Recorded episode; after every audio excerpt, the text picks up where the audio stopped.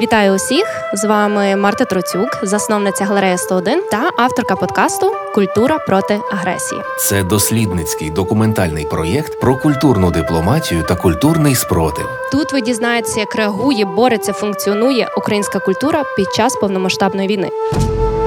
Культура проти агресії є авторським проєктом галереї 101 у партнерстві з Радіо Сковорода та за підтримки змін фундації. Вітаю усіх! З вами Марта Троцюк, і ви слухаєте третій епізод подкасту Культура проти агресії, який ми записуємо у театрі Лесі, що у Львові.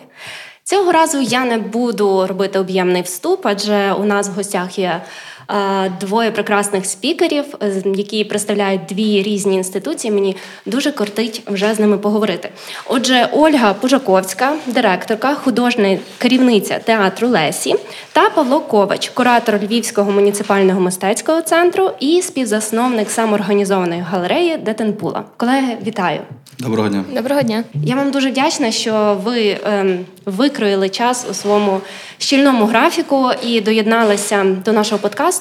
Я вважаю, що документування культури у час війни дуже важливо, і перші шість подкастів ми записуємо власне про першу реакцію. А цей ми записуємо про волонтерство у культурі. Е, і Уявімо, 24 лютого е, починається війна. Все дуже хаотично, стихійно, е, все дуже страшно і невідомо. Як реагувала ваша інституція? Що відбувалося у вашій інституції, скажімо, у цих перших 7-14 днів? Будь ласка, Оля. Хто починає? Оля, давайте. Окей. Я би почала тоді свою розповідь з 23 лютого. Е, тому що це день, коли я зібрала весь колектив, і ми говорили про план, що ми будемо робити в разі, якщо е, Росія активізується сильніше. І вже тоді ми складали план з облаштування укриття в театрі і домовилися з колегами, що в разі чого то ми будемо приймати колег з інших театрів, тому що, очевидно, до Львова не так швидко дійдуть. Треба буде приймати тих, хто тікатиме від війни. Е, тому 24 лютого, коли ми прокинулись на наступний день вже від сирени, що е, повномасштабне торгнення почалося.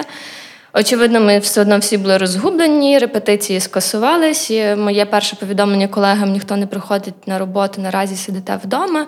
І вже десь е, в 11-12 година я написала повідомлення знову ж таки в нашому загальному чаті, що давайте збираємося в театрі і будемо по плану, як ми і планували, облаштовувати укриття і прихисток для е, переміщених осіб.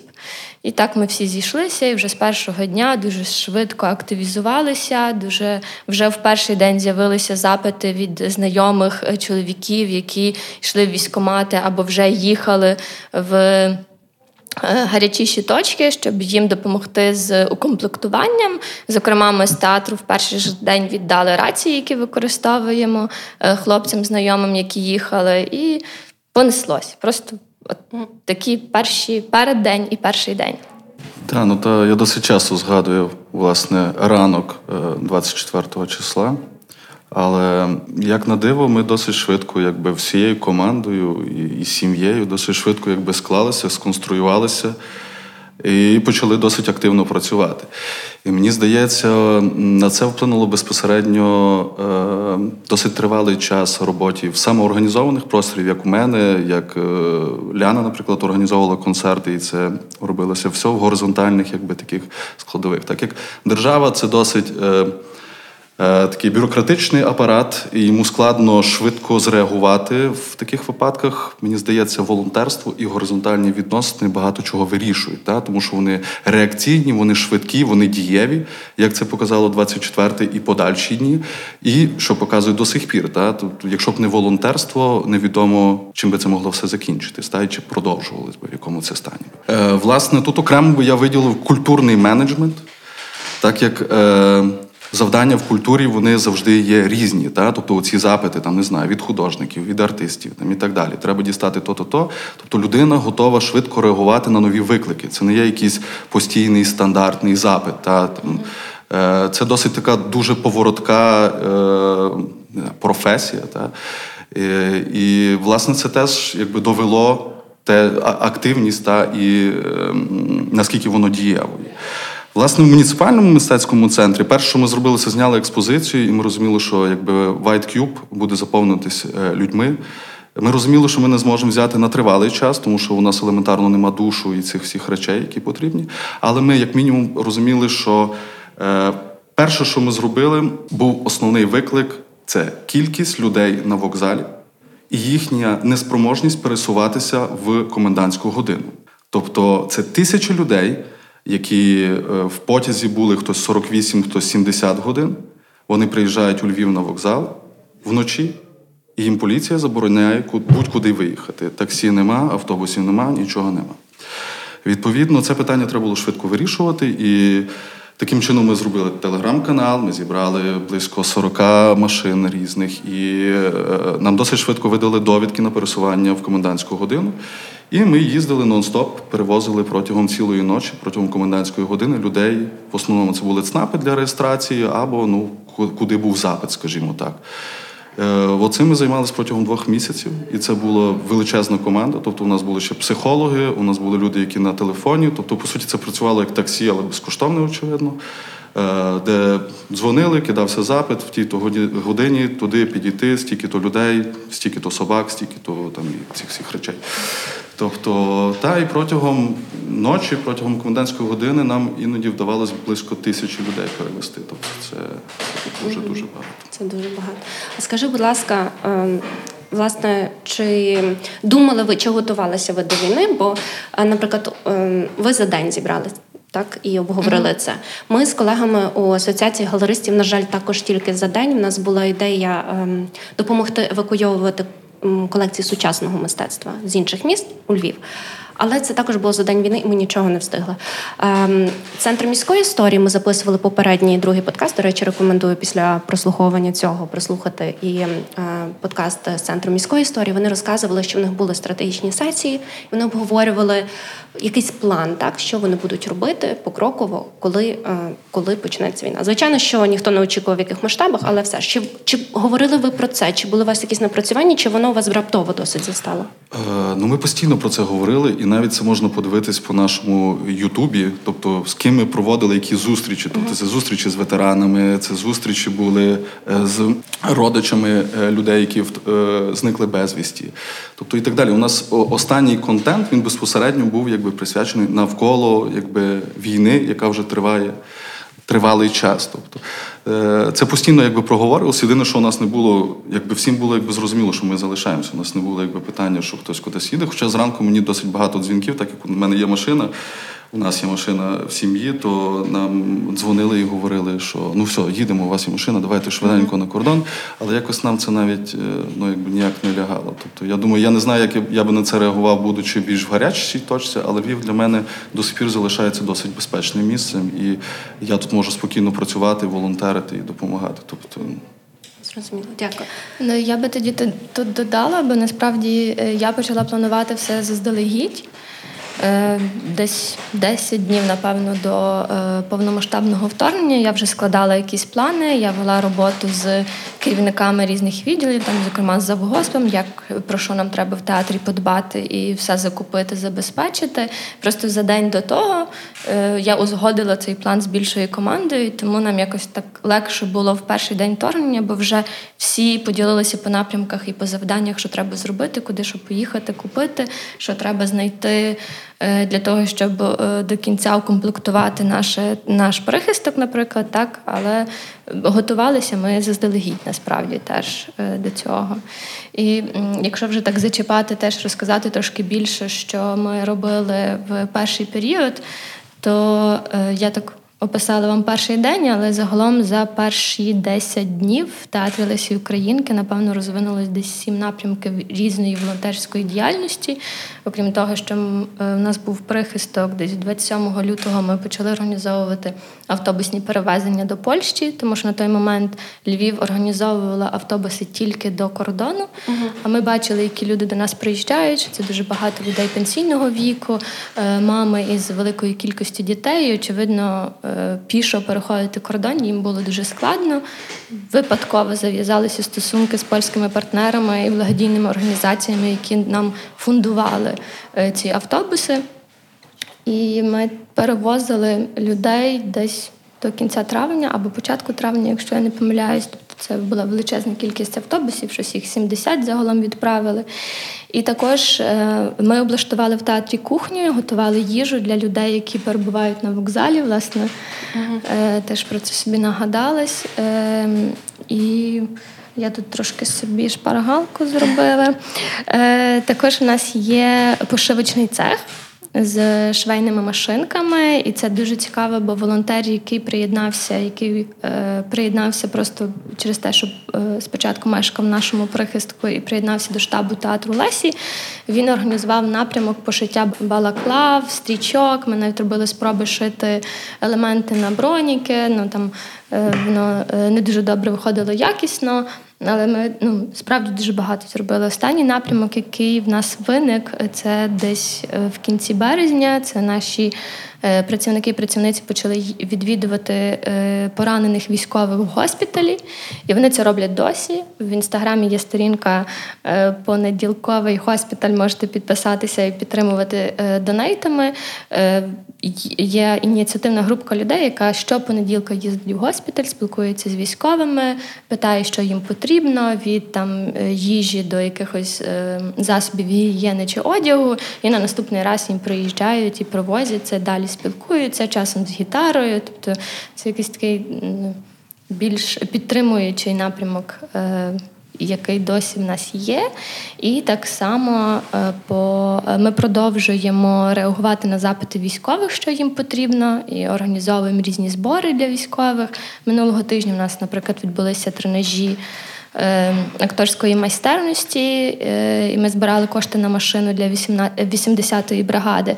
І зараз в е, червні, 30 червня, у нас запланована подія Гомін у дворику, де ми збираємо кошти на 5 дронів теж для 80-ї бригади і сотої ТРО. Супер. А питання власне по комунікації з іноземними партнерами. Чи ви намагалися все а, організувати, зібрати в Україні, так користуючись тими контактами, горизонтальними зв'язками, персональними зв'язками, які є? Чи ви все таки як інституція, ви ж маєте партнерство, знайомство десь за кордоном? Наскільки ви включали ось цей канал допомоги?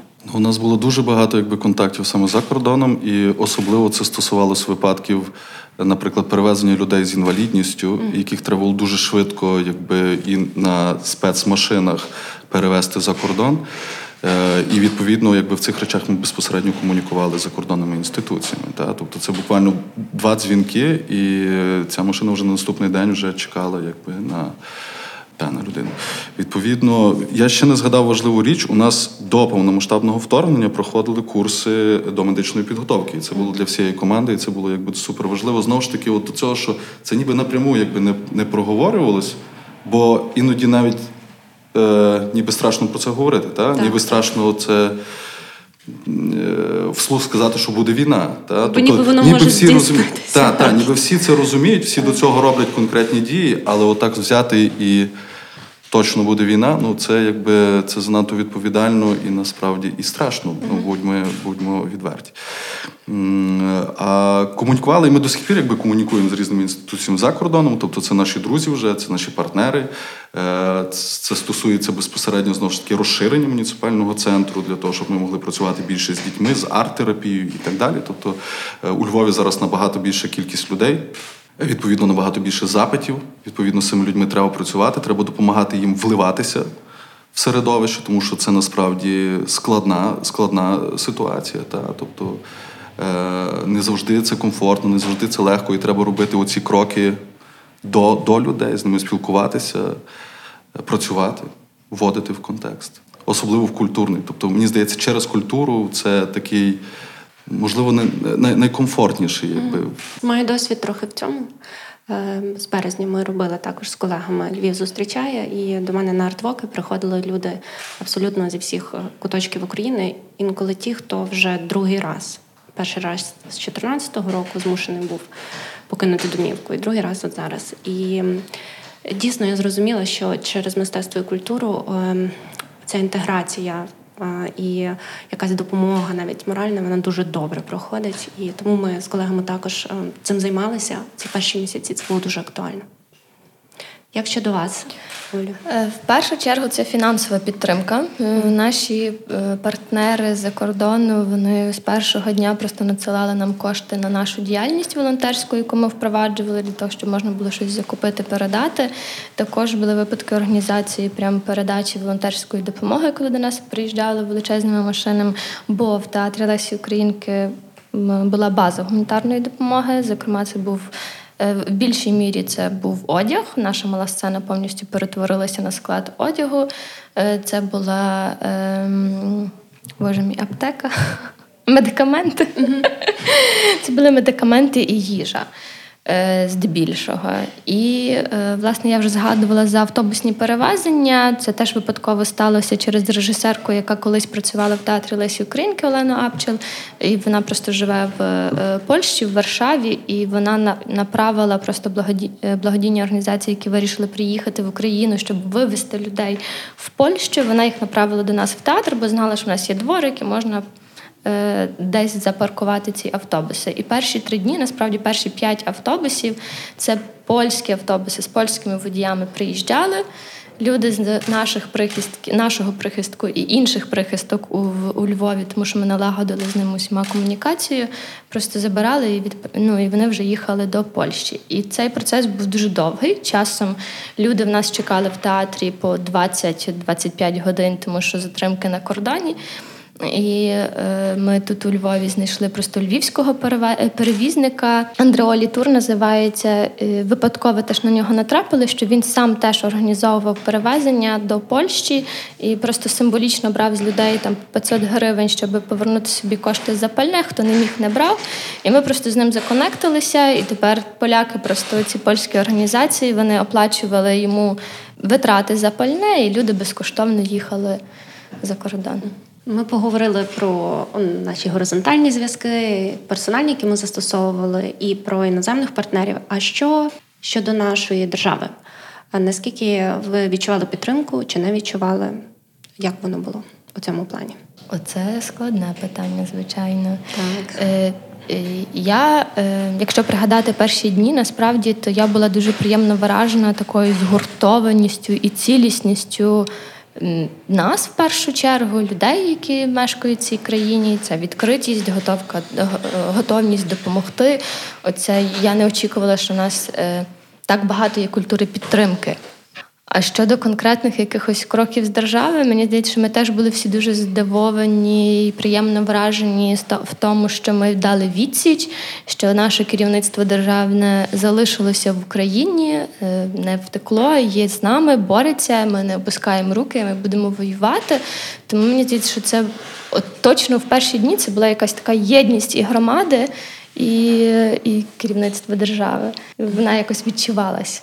Може, я помиляюсь. Мені здається, нашим завданням просто було якраз. Е, е, Розгрузити трошки державу, забрати на себе якусь відповідальність, не просити знову держави, що ми нічого не можемо, а навпаки, сказати, ми можемо закрити це питання, закрити це питання. Ви займаєтеся, у вас є набагато серйозніше зараз завдання, тобто відбити безпосередньо якби на патрусні. Тобто, і це набагато є важливіше. А ми відповідно зможемо закрити інші важливі питання. Тобто тут питання якраз не від держави, а то, що ми можемо дати державі. Авторський подкаст Марти Троцюк Культура проти агресії. Я б хотіла зараз звернутися до наших слухачів е, і попросити вас підписатися на наш подкаст Культура проти агресії, а також е, коментувати, е, ставити лайки і поширювати з друзями та колегами. Це дуже і дуже нам допоможе. А я хочу так трішки зараз з нашими гостями порефлексувати на тему вибору, вибору і ефективності. Що я тут маю на увазі? Я нещодавно була спікеркою разом з своїм чоловіком на великій міжнародній конференції. Вона не пов'язана з культурою, з мистецтвом абсолютно, але там була дуже різношерстна і цікава. Така прогресивна аудиторія зі всіх куточків світу. І наша доповідь е, була про українців як націю на конкретних надихаючих прикладах людей показати, як е, українці ем, діють у час війни, що вони роблять, як вони змінили свою діяльність. Були різні дуже випадки, е, були різні приклади. І ось це питання вибору, що ти можеш робити. Кожен з нас стикався з цим питанням. Ми, мабуть, вже між собою це відрефлексували давно, але все ж таки це питання, яке цікавить дуже багато колег за кордону. Е, як ви змогли? Е, як ви цей вибір зробили? Що чим ви керувалися? Бо, наприклад, хтось вирішив відмовитись від культурного фронту і йти воювати. Тобто хтось навпаки відформатував так свою діяльність, щоб допомагати Україні, але залишатися приблизно десь там на місці у тому полі, в якому він працював. Особисто для мене було здивуванням, наприклад, що Майкл Щур з телебачення Торонто він пішов воювати. Хоча мені здавалося, що він геть ефективний має бути на культурному фронті, е, ніж, ніж у війську. От, Але кожен керується якимись своїми фільтрами. Також в мене є знайома, знайомий е, публічний, дуже який нещодавно сказав, що йому все важче залишатись на культурному фронті, не йти воювати. І я пропоную тут порефлексувати, можливо, якісь свої ідеї скажете про це питання вибору, як воно формується, як воно сформувалося у вас в голові, як воно було у вас, як е, керівника, керівників чи кураторів інституції, і у вашого оточення. Як ви це бачили? Я можу почати. Е, в мене є двоє колег, які в перший же ж день пішли е, в військомат або в добровольче формування. Зараз вони обоє воюють. Е, і мені здається, що через те, що в нас в перші ж дні дуже активно розвинулося багато напрямків роботи, і мої колеги почувалися потрібними тут на місці, що вони можуть щось зробити. Вони є корисні, вони потрібні, вони можуть допомогти, вони можуть підтримати, вони можуть е, вони корисні. Так вони роблять щось важливе і ціннісне, і це насправді е, довгий час е, так і було. І в нас навпаки з'явилися труднощі, коли ми верталися в культурну роботу. Е, театр Лесі Українки це останній театр, який відновив свою основну роботу, е, репертуарну діяльність. Ми останні відкрили двері для глядача, бо не бачили в цьому сенсу. Тобто, в той момент ми розуміли, що те, що ми сьогодні робимо як волонтери і волонтерки, є більш важливе.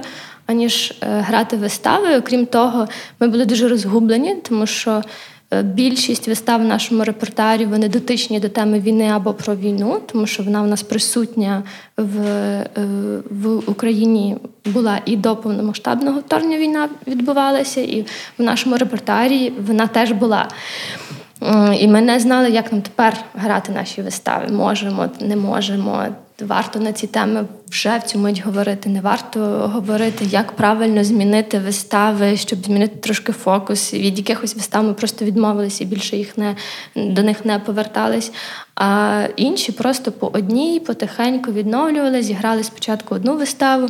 Я досі пам'ятаю, це були уявні маршрути Львовом, і це камерна вистава на 10 людей. Тобто ми наважилися першу виставу грати на максимум 10 людей. І і якби ми її не наважились, не зіграли, ми б не зрозуміли, що це теж потрібно. Тобто, що це теж важлива, важливий напрям е, нашої роботи, коли люди приходять до театру, коли вони ще з кимось є поряд, пліч опліч, відчувають, що ти не один, ти не один зараз, з тобою є ще хтось, з тобою ще хтось переживає якісь подібні емоції, як ти, або може трошки інші, але може тобі там е, заемпатувати.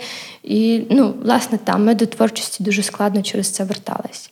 Е, ну, власне, якщо повертатись до того, як можна пояснювати якби, цей феномен та, України, українців, то я думаю, тут треба очевидно е, поглянути трошки в історію і починаючи там, не знаю, можна починати ще раніше, але почнемо з революції на граніті, потім помаранчевої революції, потім Майдану. Тобто ці речі нас загартовували, та, і в певній мірі об'єднували, і в певній мірі готували нас до війни, до повномасштабної війни. Е, відповідно, ці етапи е, ми пройшли. І зараз у нас оцей надскладний новий етап, який ми потрошки-потрошки намагаємося якимось чином. Е, та не якимось чином ми, ми збираємося просто перемогти, бо у нас немає іншого вибору. Тобто ми маємо знищити ворога і все. Тобто тут немає місця для переговорів, тут немає місця для компромісів.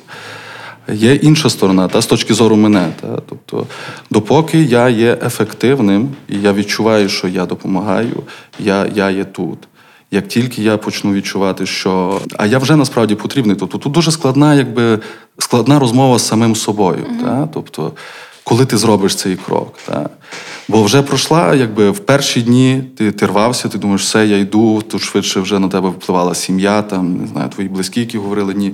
Потім проходить цей етап емоційний. Та, І вже е, ми потрошки починаємо ставати страшне, ми починаємо звикати до війни. Це стає звичкою, це стає нормою. А війна не може бути нормою, та, тому що це це катастрофа. Е, Відповідно, е, отут оцей, витримувати цей баланс. Та, І то саме пов'язане безпосередньо з донатами, з волонтерством і так далі. Люди втомлюються. Е, у людей в кінці кінців закінчуються гроші для того, щоб донатити. Ну, Тому що економіка наша, м'яко кажучи, зараз не найкращому стані. І через культуру, мені здається, це виклик для того, щоб якимось чином піднімати цей народ, щоб вони не засинали. Так? Тобто постійно піднімати цю тему, обговорювати, е, актуалізувати її, не очікувати контрнаступу. Про це вже тисячу разів говорили, що контрнаступ потребує тиші. А у нас е, досить часто на цьому якби намагаються хайпанути. Я розумію, чому, але це неправильно. Тобто, відповідно на це е, е, цю відповідальність на себе е, має взяти якраз культурна якби, частина. Та.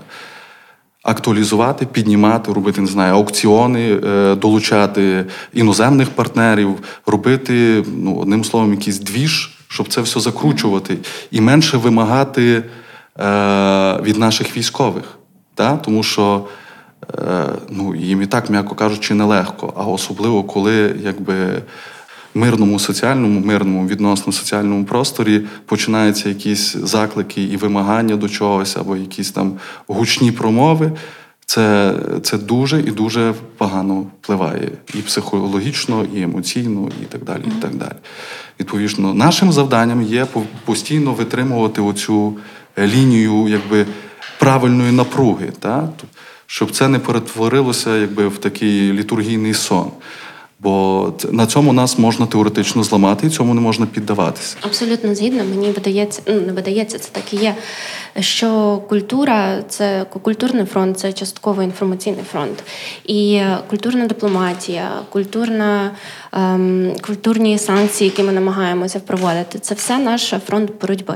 Багато хто вибрав цей фронт і досі в ньому знаходиться. Я, наприклад, вибрала. Я не пішла у військо. Я думала іти у перші дні волонтерити, е, сітки в'язати. Ну це. Я просто я мусила щось робити, і якщо б мій чоловік не сказав, можливо, ти можеш щось зробити у своєму полі компетенції і там.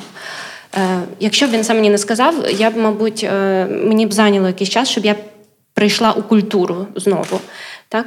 От, Тобто це питання вибору, воно було дуже індивідуальне, складне, і, напевно, воно залежало від того, де ми знаходились в той час. І я не маю на увазі географічне розташування, а взагалі, де ми були як особистість, в, в якому оточенні, де, в, чому, в чому ми були задіяні. І з того, е, з того, що я бачу, це так. Якщо людина відчуває, відчувала себе, що вона а, робить достатньо для того, щоб відчувати себе добре, давайте так чесно, так перед самим собою е, для задля перемоги України вона швидше за все е, схилялась до того, щоб залишитися е, і працювати десь в своїй галузі. Хоча знову ж таки, мабуть, це питання дуже комплексне і дуже залежало від, від людини персонально, що вона обере. І переходимо до такого складного трошки питання про втрати. Е, втрати в колективі, чи вони у вас були? І під під втратами я маю на увазі, можливо, хтось е, поїхав з країни, е, можливо, хтось у війську служить, можливо, хтось загинув. Як як у вас, у, власне, у ваших колективах? Я вже згадувала, що у нас є двоє хлопців, які служать. Це актор Олександр Міщук та звукорежисер Святослав Галась. І вони з перших днів у війську і не одразу через. Е, хоча е, в нас є одна акторка Заряна Дебовська, яка через кілька днів, напевно, повномасштабного вторгнення поїхала в Польщу, бо вона має сина, і вона дуже хвилювалася за сина, тому вона виїхала, але вона дуже багато. До речі, одна з тих, які нас теж дуже сильно підтримувала. В Польщі організовували різні там співочі майстер-класи, і кошти надсилала нам на волонтерську діяльність. І через два місяці таки повернулася і просто жила на два міста. Її син досі живе в Польщі, а вона їздить і сюди, і туди. І через якийсь час ще двоє колег з театру теж виїхали за кордон через різні причини. Це не там перші дні, через кілька місяців. Тому частково втрати є. Ну, у нас в команді ніхто не виїхав, всі залишилися у Львові. Це це важливо. Я думаю, для команди так само є важливо, так? коли всі якби тримаються цієї купи і підтримують один одного. Втрати у нас є, але вони не безпосередньо якби, в самому колективі, слава Богу, але якби є є близькі, та, які, на жаль, загинули, і є близькі, які сильно дуже поранені, і так далі. І так далі. Тобто, це е, безпосередньо в колективі. Слава Богу, поки що нема, але це речі, які безпосередньо впливають на колектив. Та? Тобто, ну, Тому у нас, е, що є важливо, якби Ем, тобі може здаватися, що ніби все окей, але насправді е, мені здається, в Україні зараз нема місця, де би люди не були травмовані в тій чи іншій мірі психологічно. Я би тут закликав наших слухачів е, звертатись до психолога. Це є нормально, це це є потрібно, і, і іноді нам може здаватися, що я сильний, я не потребую, але. М- звертаючись до психолога, ми стаємо сильніше і, відповідно, ефективніше. Ставаючи ефективніші, ми працюємо на на нашу перемогу. І сприймати це з такої категорії.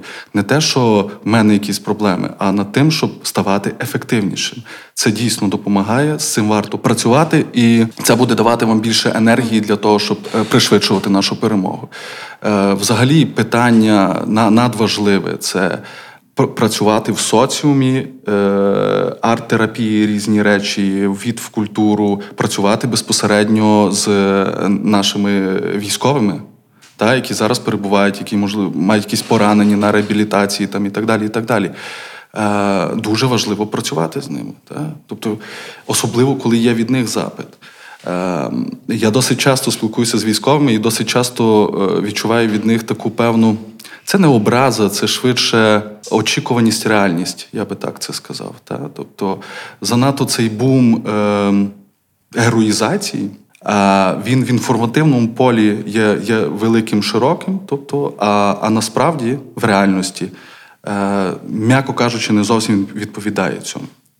Відповідно, чим більше ми розширюємо в інформативному полі, там словами наші герої і так далі, і ми нікого не залишимо. І коли військові повертаються, вони не отримують цього фідбеку. І дуже багато є важливих питань, в тому числі там військовий, військова, яка отримала поранення, скільки треба пройти е, колів аду через бюрократичну систему, щоб отримати якусь певну допомогу. Чим зараз там займається Масі Наєм, та який конкретно взявся за це питання. Мені здається, навіть у радіо Сковороди, вибачте, на правах реклами є подкаст про це.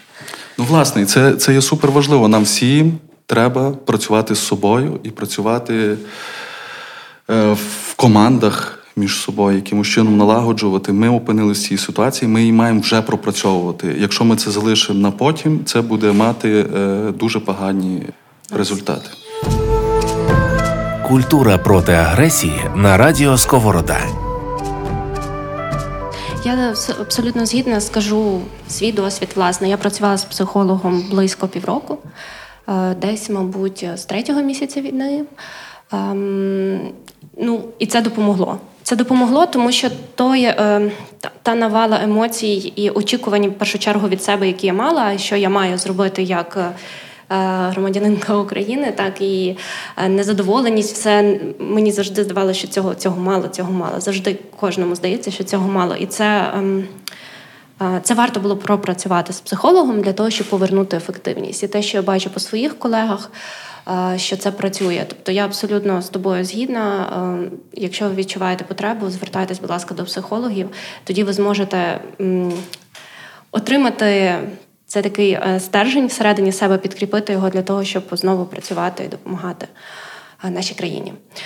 Ем, хочу поговорити трішки більше про повернення у вашу безпосередню діяльність. Ем, як воно відбувалося, е, коли воно відбувалося?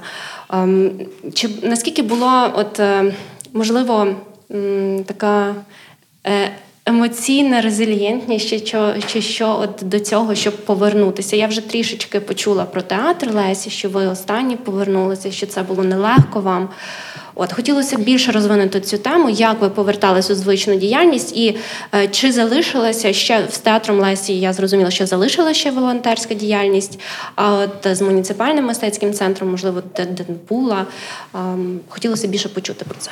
Ну, у нас постійно йде волонтерська діяльність. У нас відбуваються різні аукціони. Ми допомагаємо іншим волонтерам, тобто ми. Працюємо, не знаю, останній раз, здається, ми Орлан продавали за за донати і так далі. І так далі. Тобто у нас е, цілі я думаю, цих векторів є багато, і не всі їх тримаю насправді під під своїм там керівництвом. Ні в якому разі цим займається Ілляна, і і наші менеджерки, і так далі. і так далі.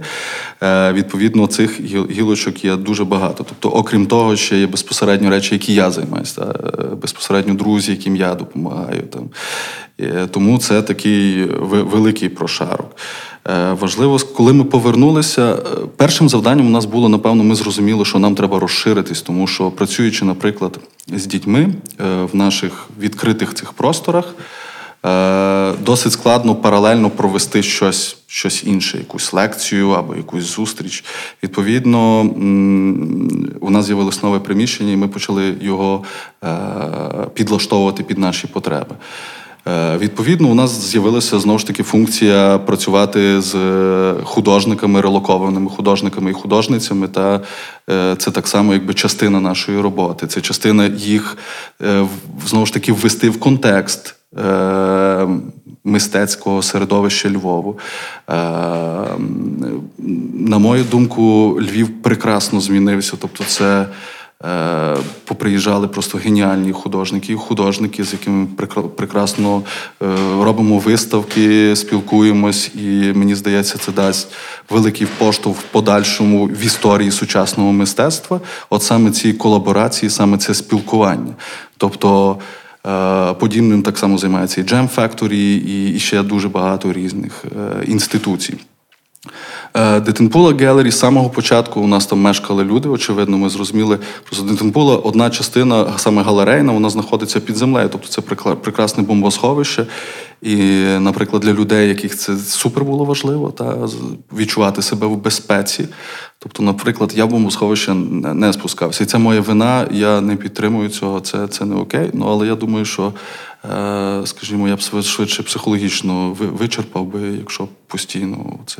Тобто тут є такі. Е, всім говорю, спускайтеся в бомбосховище, це важливо, пілкуйтесь про свою безпеку, але тут є якби дві лінії: та є психологічна, є фізіологічна. От, е, Тобто, та, і ми оцим таким нормалізувавши себе до певного якогось стану, та, постійно волонтеричі, але паралельно проводячи виставки, тобто змінювати хоч трошечки вектор. Ми не можемо постійно е, мислити якби тільки війною. Нам потрібно хоча б ковточок свіжого повітря, хоча б капельку для того, щоб перезагрузитись. Важливо розуміти, що нашим військовим це дуже так само потрібно. Ми не можемо бити тільки в одну точку, яка є досить. Е, Ну, коли є війна, це все стає чорно-білим. Є зло, є добро. Все. Тобто тут дуже складно втіснити мистецтво та, з різними точками зору, з аналізом, з філософією і так далі. Тобто воно все якби таке стиснути, його ну, якби складно роздивитися, тому що все досить стає якби е, ну, чітким, ясним і занадто таким straight. Так, але мистецтво може допомогти подумати про майбутнє, як нам робити майбутнє, і що ми сьогодні можемо зробити для майбутнього. Складно. Е, я швидше за те, за за цю швидку реакцію і працювання з цим чорним-білим, що воно залишається. Ми можемо його якби швидко змінювати і міняти цю ритміку, вона відбувається такий певний тоді вібрація. І тут ніби з цим то можна працювати. Але це дуже складне завдання і. Е, тут є два типи: або така більш плакатність, та, тобто чітко, ясно там різні образи, та, які би працювали, які би пробуджували і знову ж таки якби ем, е, ставили якби в фокус глядача. Або е, якісь більш складніші для того, наприклад, щоб зрозуміти, що призвело до цього, що ми неправильно зробили, як нам працювати знову ж таки в майбутньому, але тут трошки іноді на на, на митців мисткині ставлять таке завдання, ми можемо щось там пророкувати.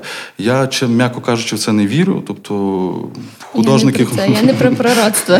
Але складно просто наперед, та, що ми будемо робити далі, це ну, якби складно про це говорити. Бо мені часто на це говорять, ми маємо спочатку перемогти, а потім будете думати, що далі. Типу, у нас зараз оця мета, і тільки на ній ми маємо сконцентрувати свою увагу.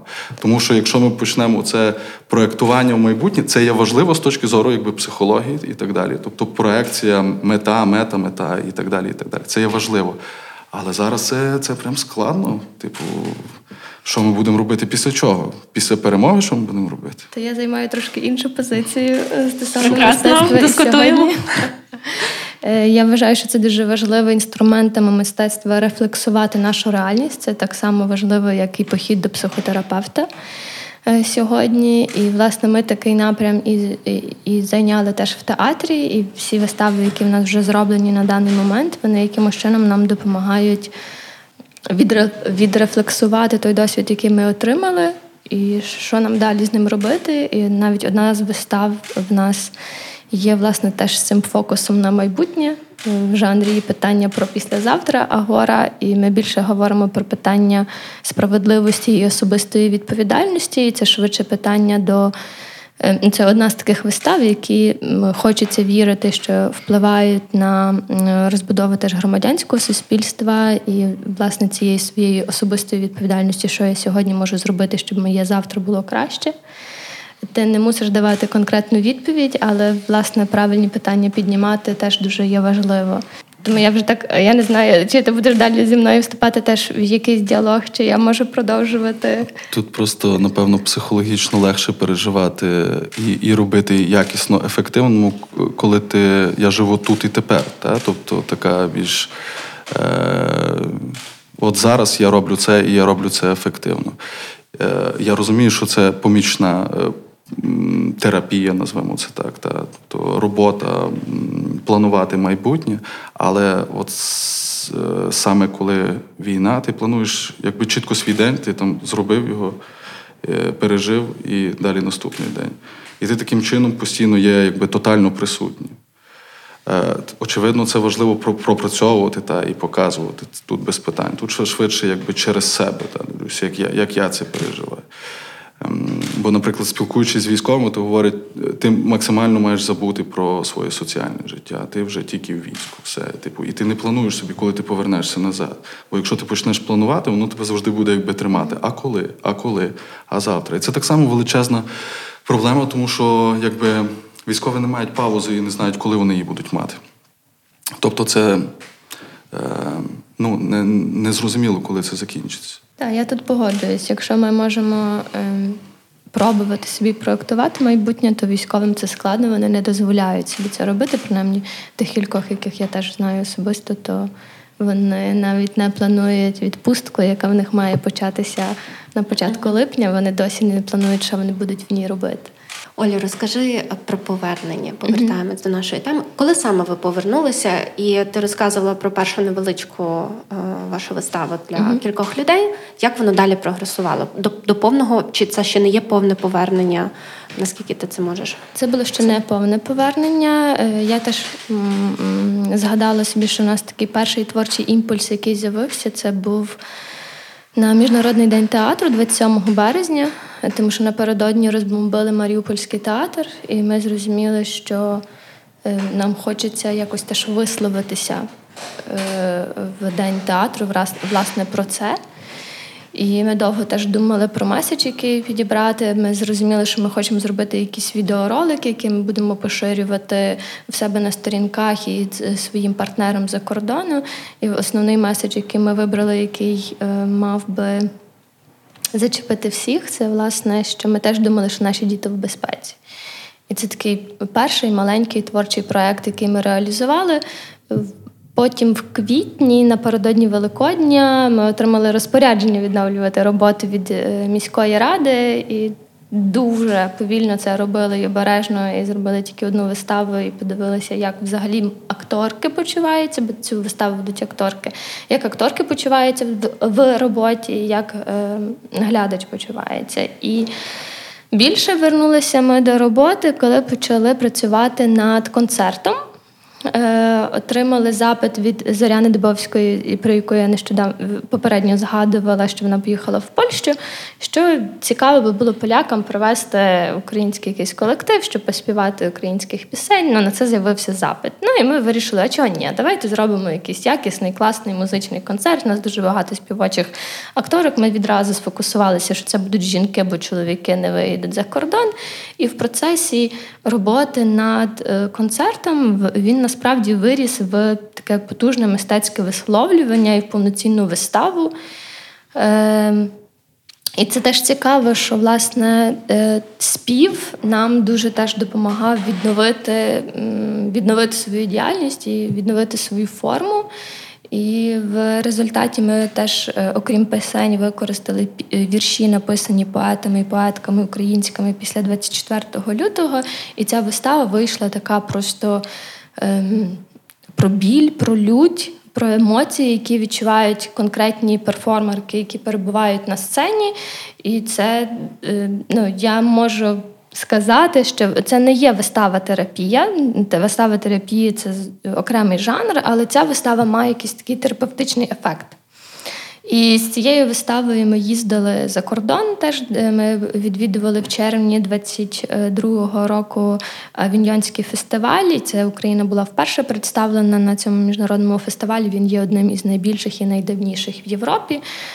Е, і після того в нас відкрилися якісь нові можливості, тому що це такий приклад е, політичного, актуального е, театру, попри те, що він мав трошки іншу форму, аніж зазвичай там нам. Ем, аніж звична вистава класична.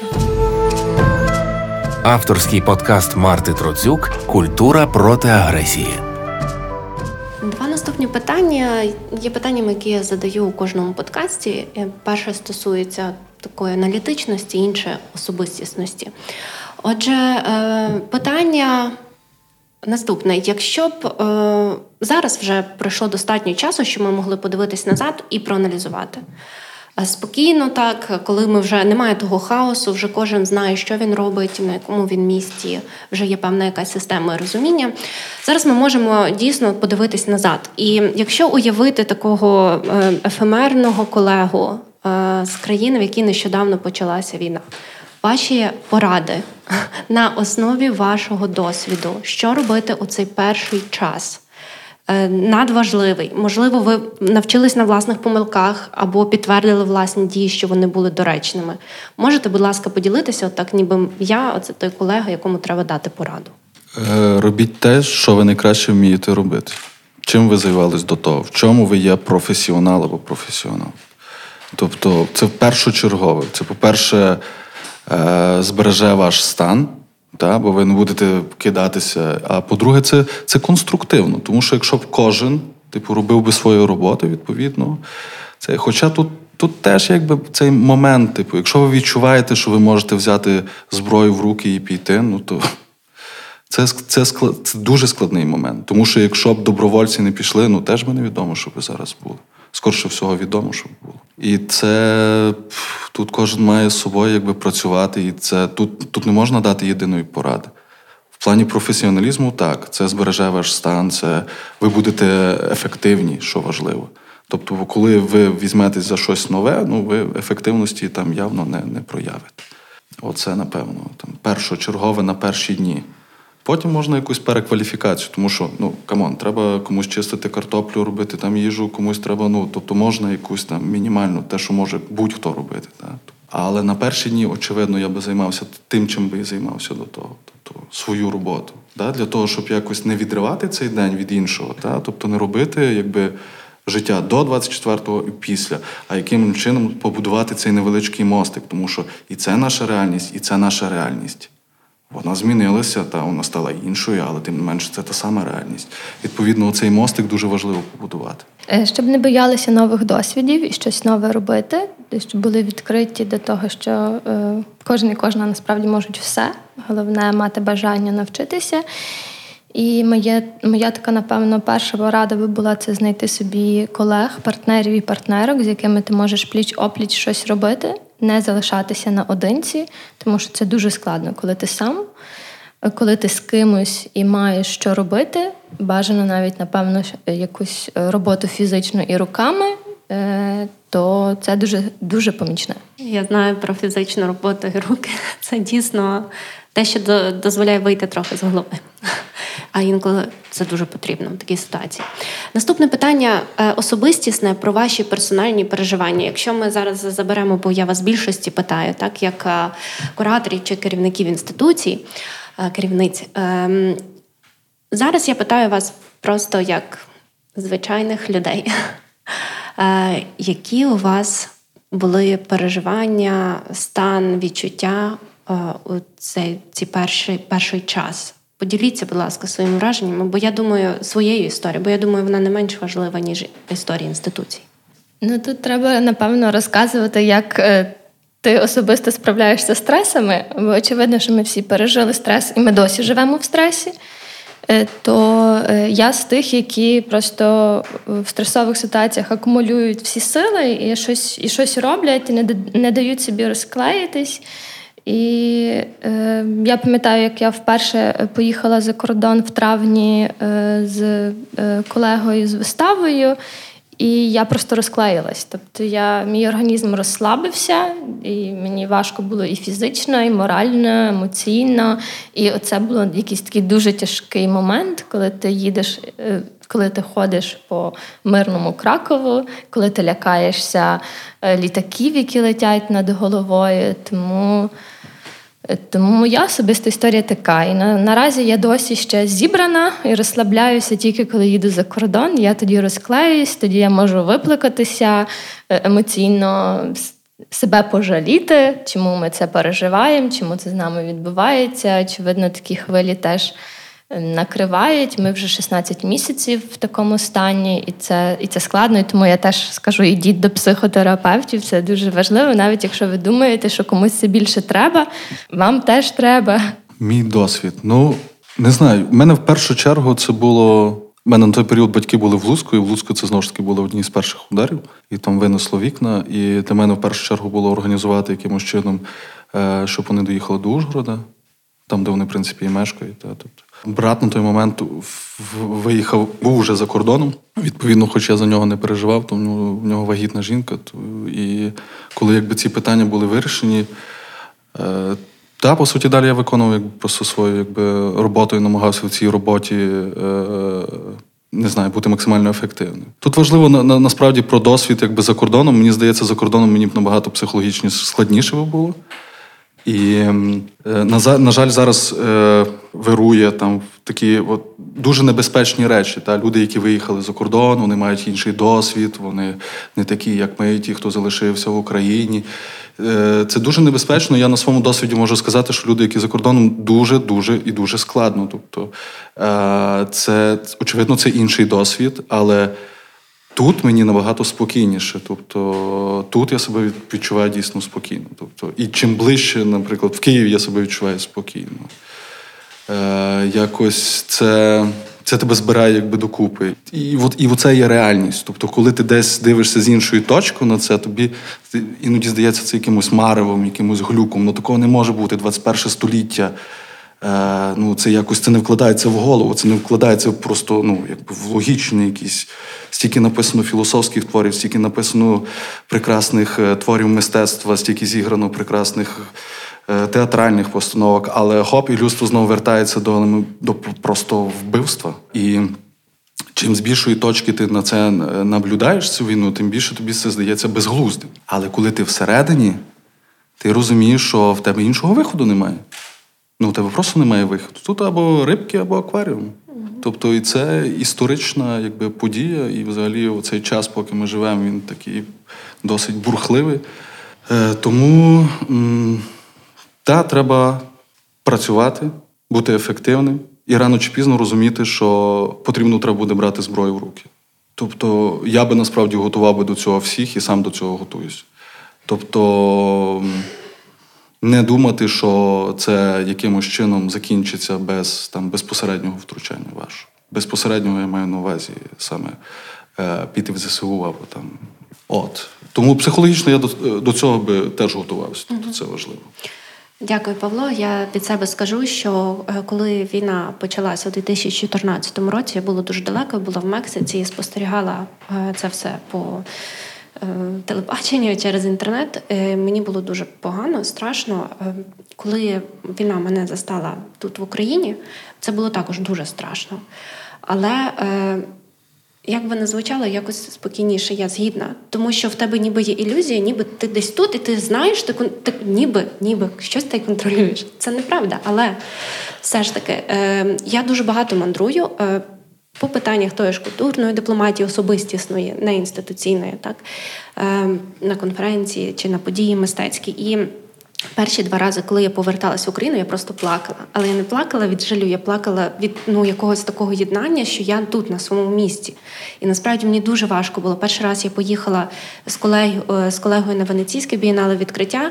Вона брала участь у паралельній програмі. Е, і це був дуже дивний досвід. Я також його пригадую. І мені дійсно мені також легше бути тут. Я не хочу нікуди їхати, я не хочу нікуди. Ну якби я їжджу тільки по справах, і я повертаюся завжди з задоволенням.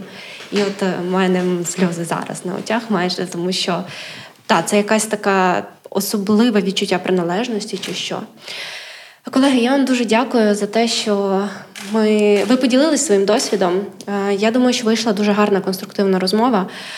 Слухачі, будь ласка, залишайте свої коментарі, діліться цим подкастом з друзями та колегами. І хочу нагадати, що подкаст Культура проти агресії це ініціатива галереї 101 у партнерстві з Радіо Сковорода та за підтримки Фундації Змін. Дуже вам дякую та до зустрічі у наступних подкастах. Вітаю усіх! З вами Марта Троцюк, засновниця галереї 101 та авторка подкасту Культура проти агресії. Це дослідницький документальний проєкт про культурну дипломатію та культурний спротив. Тут ви дізнаєтеся, як реагує, бореться, функціонує українська культура під час повномасштабної війни. Культура проти агресії є авторським проєктом галереї 101 у партнерстві з Радіо Сковорода та за підтримки змін фундації.